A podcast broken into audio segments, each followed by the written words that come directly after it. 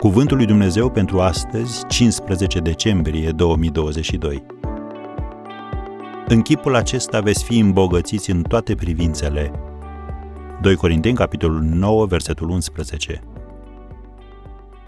Dărnicia creștină.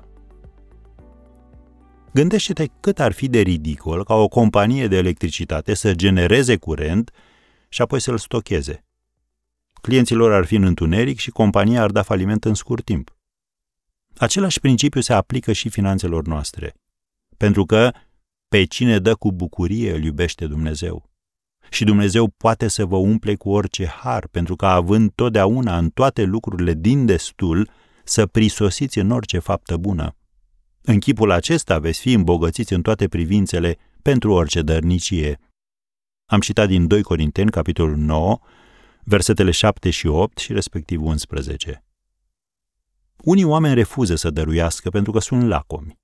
Dar de cele mai multe ori nu dăruim, în primul rând pentru că ne gândim că dacă noi nu ne îngrijim de propriile noastre nevoi și interese, nimeni nu o va face.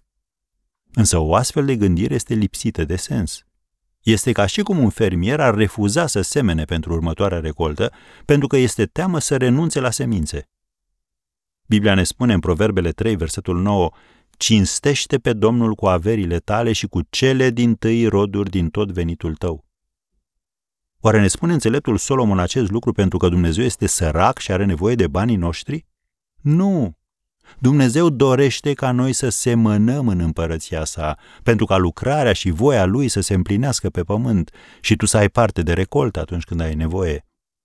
Domnul Iisus a spus că atunci când căutați mai întâi împărăția lui Dumnezeu și neprihănirea lui, toate aceste lucruri vi se vor da pe deasupra.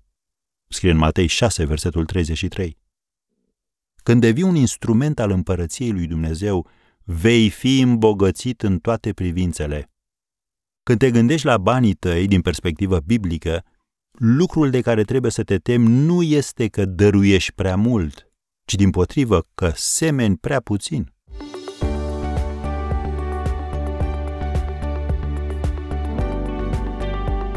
Ați ascultat Cuvântul lui Dumnezeu pentru astăzi, rubrica realizată în colaborare cu Fundația S R România.